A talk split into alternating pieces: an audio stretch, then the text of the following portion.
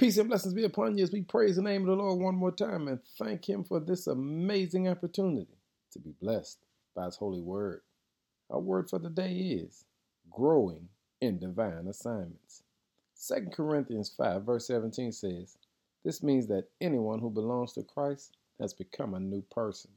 The old life is gone, a new life has begun. Just as a cold glass of water after finishing a workout refreshes and revitalizes us, Spending intentional time with God provides us with the strength we need to keep going. It revitalizes our soul. This is the fresh wind that pushes us to divine change that our lives so desperately need.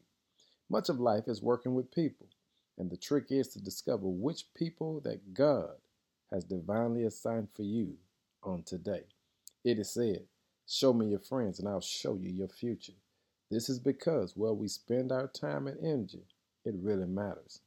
Paul reminds believers that we should always allocate a strategic time of study and preparation with God daily. Remember, the Holy Spirit is our guide.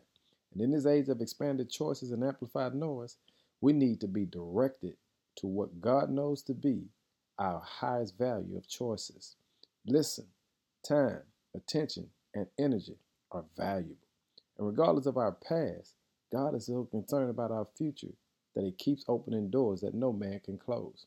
Today, I challenge you to make time to listen to the Holy Spirit. Make sure that you get the big picture. Let's be sure that what we're doing today fits into God's bigger vision and plan for our lives. This will allow us to reset our expectations on a daily basis because what we do today matters so much that tomorrow is not promised. Now, let's be realistic in our timeline and our objectives making sure that we waste no moments. Don't let the fresh wind of a new day and a new opportunity escape your sails. Instead, utilize it to guide you towards a brighter future. Remember, when God is on your side, who can be against you? So today, Lord, we ask you that you push us forward in any area that we've been holding ourselves back from isolating divine time with you. Cover our children from corruption, O oh God, by showing them the value of developing a relationship with you. Break down every boundary in our lives that have tried to limit us in our growth with you.